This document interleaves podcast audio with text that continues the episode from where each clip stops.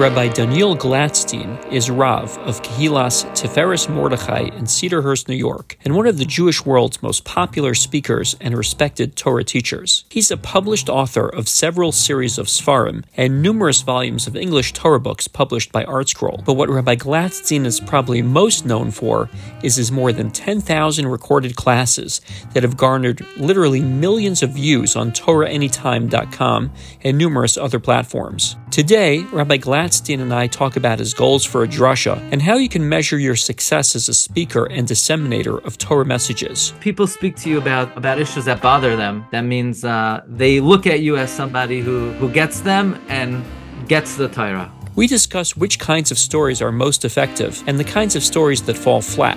If the story had to happen because it's only impressive because it's some kind of miraculous tale, and if it didn't happen, it's meaningless, then then it's meaningless. Rabbi Glatstein also shares with us some of his pet peeves, like when speakers and teachers of Torah demonstrate a lack of regard for their audience by failing to put in the proper amount of preparation before their talk.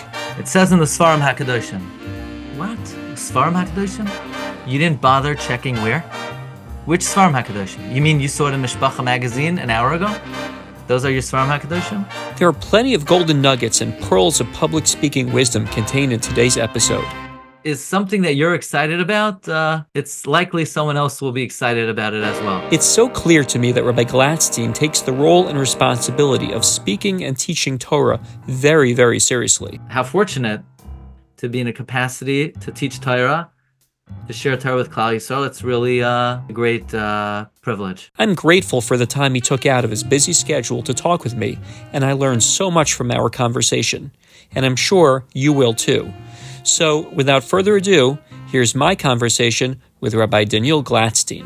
You wear two hats, but you're a Rav and you give uh, tons and tons of shiurim. So right. You're delivering drashas on a weekly basis and you're also giving lots of shiurim. What is the primary difference in the way that you approach a drasha versus the shiurim that you're giving? When I started in the Rabbanos, I think I would have said that a drasha is more formal. For a drasha, every word is measured, every word is prepared, even rehearsed perhaps, time allowing, and depending on the occasion. Uh, there's a certain formality to it. It's condensed. A drasha is, let's say, a Shabbos morning drasha would be fifteen minutes, or Shabbos Haggadah, Shabbos Shuvah, forty-five minutes to an hour. And a shir is a bit more extemporaneous in the sense that I still give out Uh, source sheets from my shiurim, so there's a, there is always a certain formality to it, but maybe I myself am a little bit more natural. It's less prepared in terms of exactly how I'm going to present something, but I would say the essential principles of proper communication and proper presentation of Torah are similar.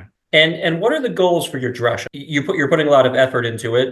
Uh, obviously, with with uh, measuring your words, rehearsing, what's the goal for you? Okay, so it really depended on, or and it depends on the particular rabbanos that you have. It depends on who your audience is. It depends on who your kehila is. So, uh, in my starting job, we'll call it, where I started in rabbanos, which was more of a classic pulpit style synagogue, where people did not necessarily have um, yeshiva background, uh, I would say the goal of the drasha was to convey fundamental values of Torah, fundamental ideals of Shmiras HaMitzvos. Um, it could have been about the importance of keeping Shabbos. It could be about the importance of uh, regular Torah study, the importance of Uh, tznios, the importance of tefillah, the importance of bein adam lachaveroi. So there I may be presenting very elementary type of ideas for somebody who has a, a yeshiva education, um, but for for those who perhaps did not have the privilege of that, you want to present it in a impactful way, in a compelling way. I have never shied away from challenging my audience or speaking about things that maybe would make someone feel somewhat uncomfortable because, you know, I don't necessarily do that. But I think with the right intention and the right relationship, then uh, that's the responsibility of a teacher of Torah to uh, share with the Jewish people their ancestral heritage.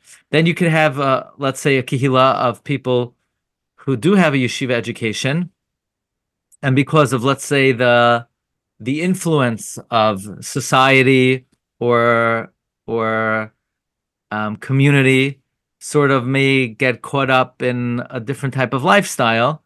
So there also, you you want to you want to present ideal ideas that that will re-anchor them in, in the in the values that perhaps they grew up with. I, so so in a nutshell, I think the main objectives of a drasha are A, to educate, B, to inspire. I think I think that pretty much sums it up. I don't I don't think we have to go beyond that. You want to yeah. inspire people. You want to educate people. Um, you're not an entertainer. The job of the rabbi is not to entertain the people. Entertainment may be a tool or a method with which you are able to inspire and educate, but that's not the role. Uh, that's that's not the objective. Yes, if you get them to laugh or you get them to cry, then you have a better shot at opening up their heart and educating them and inspiring them in a meaningful way. But I wouldn't say the mark of a successful drasha is, did they laugh or did they cry?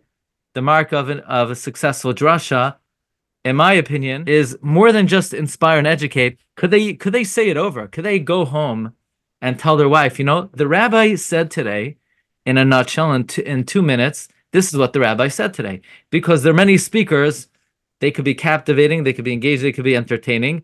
And then five minutes later, you say, that was great, but you have absolutely no idea what in the world they were, t- what they said. Because, in fact, they actually didn't say anything.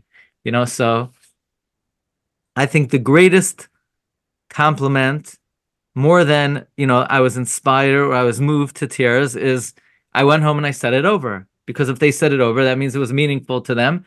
And you effectively communicated it in a way where they not only heard, not only understood, but they themselves could say it over. I think that's the highest uh, uh, goal to strive for. Yeah, that that yeah. that kind of leads into one of the questions that I wanted to ask you about is, what are some of the ways that uh, a speaker, uh, uh, someone who's a, a darshan or or teaching Torah publicly, can measure success? You know, there are many ways to measure success, and I think it, it sometimes is very difficult. It, it becomes challenging to rabbanim or rabbeim. You know, sometimes if someone is in the world of Kirov, so then they could sort of say, well, you know, I took someone who was not observant, and now now they're Shomer Shabbos, or didn't keep this mitzvah, now they keep the, uh, this mitzvah.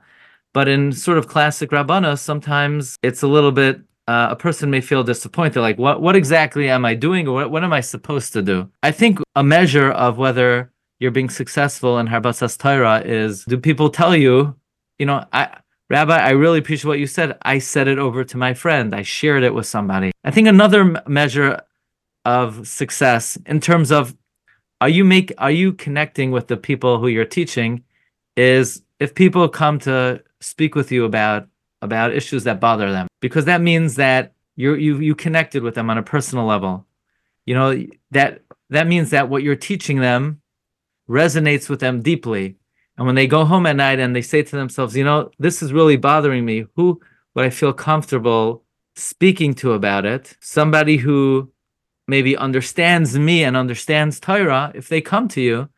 So that that's a sign that, you, you know, you're doing your job in a profound way. If people people start opening up to you. Yeah. Again, that's not the only me- uh, measure of success. I'll tell you the truth. Very often, I mean, throughout my rabbinic career, very often people from other shuls will come to me with their issues. And I don't think in any way that reflects negatively of uh, the Rav where they daven. Maybe it's sometimes it's very difficult to, you know, look the rabbi in the, you know, the rabbi that you you daven in his shul, and, you know, he's the one who people are calling about shidduchim for your children. You know, you don't necessarily feel comfortable opening up. Sometimes it's easier to open up to another rabbi or a different rabbi. But I think I think uh, if people speak to you about about issues that bother them, that means uh, they look at you as somebody who who gets them and gets the Torah. So would you say that potentially that that could be a goal of, of a drasha, to, to build trust, to connect with with the kehillah in front of you, even if they some weeks may not remember everything you say, may not be able to repeat it over, but if you can, you can use that opportunity to connect with them and and and to to build trust as a leader. Yeah, I mean, I think that's a a point of note. I would agree with that. If if if you if you have a uh, effective way of sharing a message with the tzibor through which you feel you could build uh, that type of connection, yeah, that would be a a very noble achievement. Yeah. Absolutely. When you talk about success, one of the measures of success was to be able to, uh, someone could repeat it over, to give it over. Yeah. So what are the kind of things that, what what kind of ways do you structure uh, a presentation in order that people should be able to give it over? You know, there's a, there's a famous Netziv that Yitzchak and Rivka had a very unusual type of relationship where they both, you know, Yitzchak seemed to favor Esav and Rivka favored Yaakov Avinu. And we don't find they ever had this like heart-to-heart discussion, you know, where Rivka says, hey, you know, Yitzchak, I mean, how, how do you go for this kid? This kid is a murderer. Or Yitzchak asked Rivka, you know, why don't you appreciate, we we don't find they ever really talked it out. And and Rivka's like going behind his back trying to, and then Netziv basically says that Rivka meets Yitzchak for the first time. She's a young girl. And Yitzchak is coming back from Mincha. He's, he's already uh, forty years old. And her first encounter with him is this very awe-inspiring tzaddik coming back from prayer, and she's a little girl, and she literally faints and falls off her camel. And, uh, you know, you never have a second chance to make a first impression. So her first impression of him was this imposing tzaddik, and she never got over it. So it's the same thing with the drasha. It's very important to start off a drasha in a, in a gripping way. And even if that means leaving till the end of the drasha, this week's Kiddush is sponsored by, you know, Missus Uh, Sally Weinstein in honor of her great niece's graduation from, you know, elementary school. We thank her. Well, you know, she may she may not be that happy if you leave her till the end. But on the other hand, you've already, ninety percent of the Kehila is already in deep slumber. So it's important to start off a drasha properly. You want it to be gripping. Um, I, I always like to say, the if you want to destroy a drasha, you start off, it says in this week's parsha, come on. That's how you start off a drasha. Rabbi, you had the whole week to, to come up with a way to grab my attention, and you're going with it says in this week's parsha. So um, I think it's important to, you know, to get off to a fast start. Like, you know, some teams, uh, if they win the coin toss, they're going to take the ball first because, you know, it's all, it's all about momentum. So you, you want to start off uh, in a gripping way. Um, like, I can't believe it. Like, huh, wh- wh- where's he going with this? What, what, why, why did he start that way? Um, even a simple narrative in the Chumash, you know, you could say, in this week's parsha, the Jewish people leave Mitzrayim. They were encamped at, uh, opposite Baal Tzephon, the Egyptians were, or, or you could start, did you hear what happened? There was this uh, terrible situation. It seemed hopeless, you know, and with all your descriptions, they don't know until, uh, you know, a few sentences in. You're just describing the Jewish people with their backs up against the wall, and the Mitzvim are coming and the, the sea's on the other side. So, uh, you know, I would have to do a better job on that, but something like that is, is, is, uh, preferable to uh, just like a regular canned type of beginning. So you wanna you wanna start in a gripping way. A question always elicits, you know, gets the juices flowing. If, especially more of an intellectual type of crowd, you know, they're they're especially if you if you present the question in a compelling way, you know, in a way that should that w- will bother them. So now now they want to hear, what do you have to say? What's the answer to this question? Maybe in one of the other sessions we discussed stories. I think it depends on your crowd. What I've been hearing as of late is that um, people don't always want to hear stories. They don't they don't want to necessarily, they're not looking for fluff. They want content. They want to be educated. You know, a, a story that people are sort of scratching their head, really? That that that happened? You know? I know when I hear a story, so Rav Miller would say, you know, ninety percent of Gedolim stories never happened. So, and I add, Rav Miller also never even said that. You know, so a story is good if it didn't have to happen. What I mean by that is if the story is just bringing out a point and it's not relevant whether it happened or not, it's just an illustration, then great. If the story had to happen because it's only impressive because it's some kind of miraculous tale, and if it didn't happen, it's meaningless, then then it's meaningless because, you know, then you have to actually have to believe that it happened, you know. Personal stories are good. I'll give you an example. this this past Shabbos, it was Parshas Bay. I'm no, I'm only telling you that not to start my drasha that way, just, you know, trying to yeah. remember. What is this? Traffic and weather on the eights? Hayom atem yotzim b'chodesh Aviv? What is this, a weather report? You're, take note of the fact that you're leaving the land of Egypt in the spring. Well, why are we getting a weather? And, and what were the traffic conditions when the, when we were leaving Mitzrayim? What's the significance uh, of that piece of information? So a similar uh, phenomenon we find that when Yosef HaTzadik was going down to Mitzrayim, so typically the Yishmaelim don't carry good-smelling items, and uh, those Yishmaelim were carrying nicha, tzari v'loit, and it smelled good. And Rashi points out uh, the reward for tzaddikim that Hashem made sure that uh, that it smelled good. So here, I think this is a good technique. See, imagine for a moment those hostages that were being carried around October seventh. We all we all ha- remember vividly the picture of those hostages being carried away in cars, on motorcycles. Do you think it, w- it would matter to them if their hijackers had a good cologne on or whether they didn't smell good? It was irrelevant. Their lives are coming crashing down. So that's a way of taking a simple narrative in the Chumash that maybe they've heard a million times and, and they're not, doesn't elicit any interest, and you're sort of using a vivid image that's really in their mind's eye right now and bringing it to life. The point is, and then from, from Reb Chaim Shulevitz, that it wasn't the smell per se. Yosef HaTzadik, his world is coming crashing down. He's in jeopardy of thinking maybe God is abandoning him, maybe the Rosh Hashem is forsaking him, and the good smell put into a context that Hashem is not forsaking him, Hashem is leading him. Hashem is taking him on the journey. The Rebbe Hashem has a plan for him. So the smell puts into context. So I happened to hear this past week an interview with a soldier who he was describing entering Gaza and smelling the explosion and burning flesh and feeling frightened. And then the t- their tank, all of a sudden, he's enveloped in this otherworldly citrus smell. And they realized that their tank was running over an, an orchard of lemons, and they were it was crushing hundreds of lemons, and it produced this citrus smell, and it gave them chizuk, like Yosef HaTzadik going down to Mitzrayim, and that the Rebbeinu Shem was with them. So that's like that's like a home run type of uh, metaphor, because it's current, it's it's on people's mind, and it really does bring to life in a very meaningful way what Yosef was going through.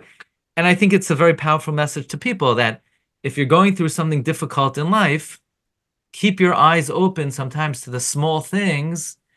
It's not that it's going to make things better, but it will put into context that Hashem is with you. So I was I was happy with that drasha, you know, and, and I'm my biggest critic. You know, sometimes uh, you don't ha- the material doesn't come uh, as you would like it, but you know, that was a good example, I think. Yeah, yeah, that's wonderful. So let me ask you about some of your influences for speaking, uh, who, who you learned from. Were you self-taught? Are there people, I, I know your grandfather was a Rav, so, yeah. so tell me about where, where you uh, began your speaking career. Yeah, thank you. Um, it's interesting, um, by nature, I'm very shy actually. When I, when I was younger, I was uh, shy and very nervous before I would speak publicly. And it took time to get over that and took time to be comfortable.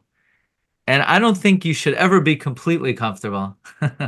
I think it's dangerous to be completely comfortable. I think it's healthy to have some emsa de tzibura, you know, some healthy uh, fear of the public, because then you'll prepare more and can never let your guard down completely. But in terms of uh, influence, you mentioned my grandfather was a Rav.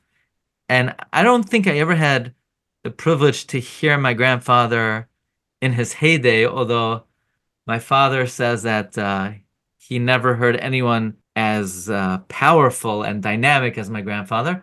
Definitely my, my own father was a, a very big influence in terms of speaking style. My father is not a practicing rabbi, he's a trial attorney. but he's a world-class speaker, and, and he was a volunteer for Aish Torah Discovery uh, for many years. That he uh, gave the Discovery Seminar to, on college campuses across the country. So that was a very dynamic, passionate, dramatic type of lecture, a type of presentation that really changed people's lives forever. I mean, they had statistics on the Discovery program that, you know, uh, ninety percent of people who heard the Discovery program who would have considered marrying out of the faith would no longer do so. So it was a very, very powerful type of presentation.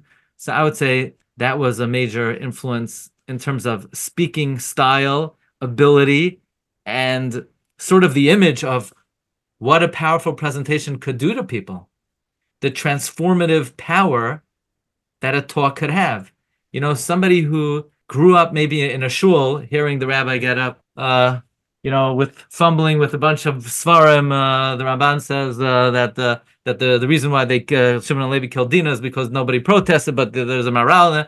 And then a few minutes later, you know, you don't really ever think. Can you actually change people's lives with a drasha? But when you see presentations like that, you realize that when people uh, give you your attention and and you respect their time and you do the proper pre- uh, preparation, and you deliver it in, in an effective manner, you you have uh, you could change lives.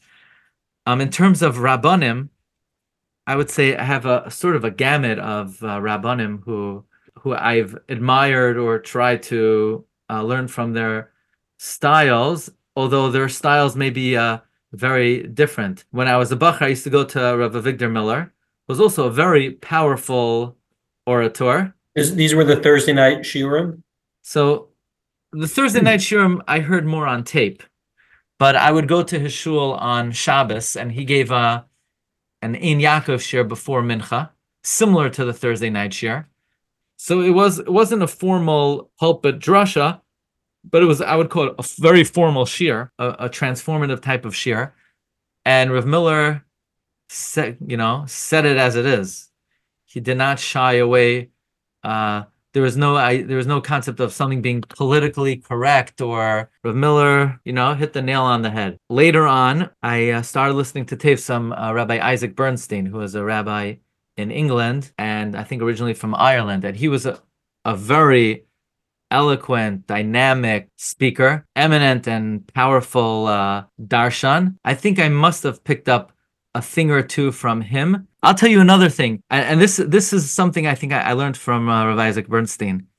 When you're giving a shiur, transitions are key. You don't always want to say, it says in the Maral, it says in the Marsha, it says in the Sasemes, it says, I would like to draw your attention to the word. So that's just, he had these really creative or nifty ways of segueing from one source to another. Or that, that's just one example that comes to mind. You know, I would like to draw your attention to the words of, uh, but that just by way of example, that's just uh, an effective transition from, let's say, one one little shtick or one little piece to another. Uh, there must be a, a number of those types of techniques that I picked up from him, uh, but that's one that comes to mind right now. For a number of years, I used to daven by Rav Noach Isaac um, also a very dynamic, erudite uh, Talmid Chacham, and he also was a great orator. Whenever he would mention uh, a Rishon or an Achron, he had an amazing way of speaking about uh, the person's biography, his history, where he lived, the Svarim he wrote, maybe a controversy he was involved in. He would bring the he would bring the people to life. So the, this is not just the ink that's on the page of the Sefer Chasam Sofer. He would bring the Chasam Sofer to life, so now his words came to life. So that that was a technique, something that I learned from uh, the way Rav Obam would would present, and uh, people people enjoy that very much. People appreciate that very much, because everyone's always hearing the Chasam Sofer, Kiv Eger, the Noid Bihuda, uh, the Pnei Yeshua, and you'd be surprised, even Rashi and Tosfos, but nobody knows anything about them. Even Rashi. Even people who are yeshiva educated, very little that people know about Rashi. Did you know that Rashi wrote many editions of his commentary, on both on Chumash and on Gemara? Well, which edition do we have? Is everything that Rashi says from the same edition? So th- these uh, That's just the basic thing. And you sort of scratch your head, hey, how, how come I never thought of that? Or who exactly was Rabbeinu Tam? Rabbeinu Tam was an actual person. He was he was a human being. And if you study uh, a number of comments of Rabbeinu Tam, you'll see common threads, how Rabbeinu Tam would look at things. So it would it literally uh, brought these individuals to life. Now, one thing that uh, Rav Obaum did, which uh, elicited a, a curiosity and an interest on my part, and I was able to uh, uh, take it um, for myself, explore it further, is Rav Obaum uh, used to take his kehila, or even personally, and go to the cities where these gedolim lived and thrived, be it uh, in Germany, in Worms, in Mainz, in, in Altona, Hamburg, in Frankfurt, or or cities in France, or in the Ukraine. And that further brought these individuals to life, because, you know, when you walk the streets and you visit where they're buried and you learn about them, so then there's no comparison between when someone else talks about these individuals or when somebody who actually studied and visited and researched their lives and history speak about them. So that elicited in me a, a great curiosity, and over the last couple of years, I, I've had a number of opportunities of uh, visiting these places myself on trips, and I think that really expanded my repertoire and and um, my own ability to to bring the ideals and, and teachings of these Gedolim to life. Yeah, I remember hearing a story about how you visited uh, France uh, to see where Rashi lived, and how it, it really broadened your appreciation for Rashi and, and months leading up to it and, and uh, the climax of, of going there.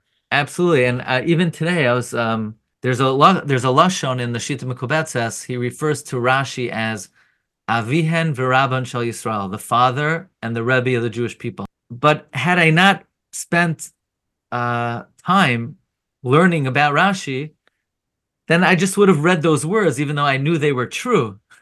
But now, learning and, and studying about Rashi, I feel in a deeper way that Rashi is Rashi is our father, Rashi is our, our Rebbe. Yeah.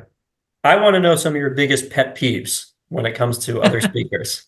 uh, when you when you see, you know, uh, things that drive you crazy, you see speakers and, and public teachers. Okay, you ready? Uh, yeah. Okay. It says in the Sfarim HaKadoshim. What? Sfarim HaKadoshim?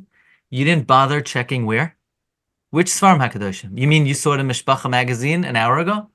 Those are your Sfarim HaKadoshim? No. You heard somebody else say it in a shir. You didn't look it up. Tell me where it is. Otherwise, I no. I don't. I don't like that. I don't accept that expression. Sfarim HaKadoshim. Okay. Next, regarding this issue, some say that da, da, da, and others say, "What do you really?" Meaning you have absolutely no idea. You did not value the tzibur. You think we're a bunch of elementary school kids. What do you mean some and others? Who are they? Who are the some and who are the others? Um, okay, next. The story goes about, it was either the Vilna Gaon or the, the Chasam Sofer. No, it was probably not about either of them. If you don't know who it was, again, the, these type of things where where things are quoted based on fuzzy, hazy types of memories from things that may never have happened, I reflect on the level of preparation and respect that the speaker has for the material and for the tzibor. Okay, two two more quick questions if you have time, and they are... Uh, someone comes to you and says, uh, I also want to teach Torah publicly. I want to uh, to lecture. Uh, I want to convey Torah, Torah messages. Uh, what are the minimum skills such a person uh, should possess? First of all, I encourage every single Jew. Every Jew is required, not just to learn Torah, to teach Torah. It's a commandment in the Torah. It's, it's, a, it's a basic command. Every Jew's connection to Torah has to be learning and teaching. That being said, not everyone is ready for the major leagues. So what are the basic skills? Let, let's say, for example, somebody's teaching uh, Mishnah Berurah. Let's let's pick an example. Somebody says, I want to give a Mishnah Berurah share. Okay. So we let's determine. A, do you know how to read the words? Do you know how to read the words? Could you read Hebrew? Okay. Could you read Hebrew? Could you translate the words? Do you understand the halachic process? Do you understand who the Mechaber is, who the Rama is, who the Magan Avram is, who the Taz is, who the Gra is, who the Mishnah Berurah is? Otherwise, you can't give a Mishnah Berurah share. You're going to read the Dirshu notes. The Dirshu notes are, are going to say, even though the Chafetz Chaim says it's Asr, but it says in this journal that came out yesterday that Rabbi so-and-so said it's okay. Do you understand there's a difference between the Chafetz Chaim, who wrote a Mishnah Berurah, and a Torah journal that came out that's just quoted in the Dirshu notes? So you have to have a fundamental understanding of the halachic process. And you could be very smart, but if you didn't really go to a yeshiva and spend time absorbing the hierarchy and the the value system in halacha, then you're not yet ready to to give a shir on that topic. Maybe you could give a shir on chumash, but even if even to give a shir on chumash, if you're if you're gonna read a chumash and Rashi and then say, you know, I also I saw in the parsha sheet on the bima, and who wrote the parsha sheet? Oh, uh, my friend's son, right? And and you know, I think there has to be a certain basic understanding of the hierarchy and the process of of the subject matter that you're teaching. So on the one hand, you know, you want to give everyone that opportunity, you know, but it's not always amateur hour. You know, as they say, it's not always amateur hour. The same way, well, who could daven for the amud? Give the guy a chance, you know, give the kid a chance. We have to, we have to valid, we have to balance, you know, give the guy a chance, but at, at whose expense at, and what type of situation? So I think um, a, a loving and caring Rav will try to give a person uh, the right coaching, maybe, um, but but it has to be balanced. In other words, you want to give people a chance, but you also don't want to do a disservice to the audience. Okay, and, and the last question that I have is, you teach so much, so many different subjects, and some of them are going to be more interesting, directly relevant to the people that you're teaching, and some of them are going to be very dry, very technical, uh, very esoteric. Um, how do you, do you just barrel through those? Do you try to find some angle where, with which to engage the audience, uh, your listeners in those circumstances? Uh, you know, what, what, what is your approach? A, I think you'd be surprised at what has an impact on people. You know, so Baruch Hashem, I have a lot of stuff online. And I meet people, they say, oh, Rabbi Glatstein, I listened to your shir. Realize I'm thinking, oh, what, what do you listen to? Like my Wednesday night Parsha shir? And they say, no, no, I, I listened to I listened to your Mishnah Berurah shir. Mishnah Berurah shir. I'm just reading Mishnah Berurah. You know, like that's not my big shir. So, like, shlach lachmacha pnei amayim. You never know what, what influences someone or impacts on someone. And a general rule that's uh, is something that you're excited about, uh, it's likely someone else will be excited about it as well. So I think it's very much up to the teacher. If this is a, a subject that excites the, the Rebbe, then you have a fighting shot that maybe the Talmidim will be excited. If you're not excited about it, then in all likelihood, neither will your uh, neither will the audience. I, I'm very grateful to Rebbeinu Shalom to be in this situation. I think uh, I, I once had a Rebbe who was a Rosh Yeshiva, and we were we were making a siyum on a Masechta. We were in a restaurant, actually. Somebody asked him, you know, what do you do? He said, I'm a, I'm a, I'm a malamed, you know, which you wouldn't hear to, you wouldn't expect to hear from a Rosh Yeshiva that he's a malamed. But really, that's the most uh, noble occupation. That's the occupation of Hashem. Hashem is malamed Torah la'amal Yisrael. So, you know, sometimes you have to remind yourself that uh, how fortunate, you know, th- for those who have the zuchus to be in a capacity to teach Torah, to share Torah with Klal Yisrael, it's really, uh, it's really a great privilege. And uh, Hashem should give all the aspiring and current rabbanim uh, the wherewithal and the uh, and the chizuk to be able to carry out their job ad me'av esrim shana. Amen. You can connect with Rabbi Glatstein at Rabbi D G dot com, where you can subscribe to his newsletter and join his WhatsApp groups for his classes. You've been listening to The Maggid Method, and I'm Daniel Steinberg. There's a secret the great public speakers know. Did you know there's a method for cutting straight through to an audience's heart, grabbing their attention and holding it, and making a memorable impact with your presentation? The best speakers in the world utilize it, and now you can too, every time you get up to speak. Download your free Maggid Method of Public Speaking template at Maggid Method dot com, M A G G I D M E T H O D dot com. The Maggid Method will teach you how to find your authentic voice, craft meaningful presentations, manage people's attention, and build unbreakable bonds with your audience. Go to Maggid Method dot com and download your free copy now.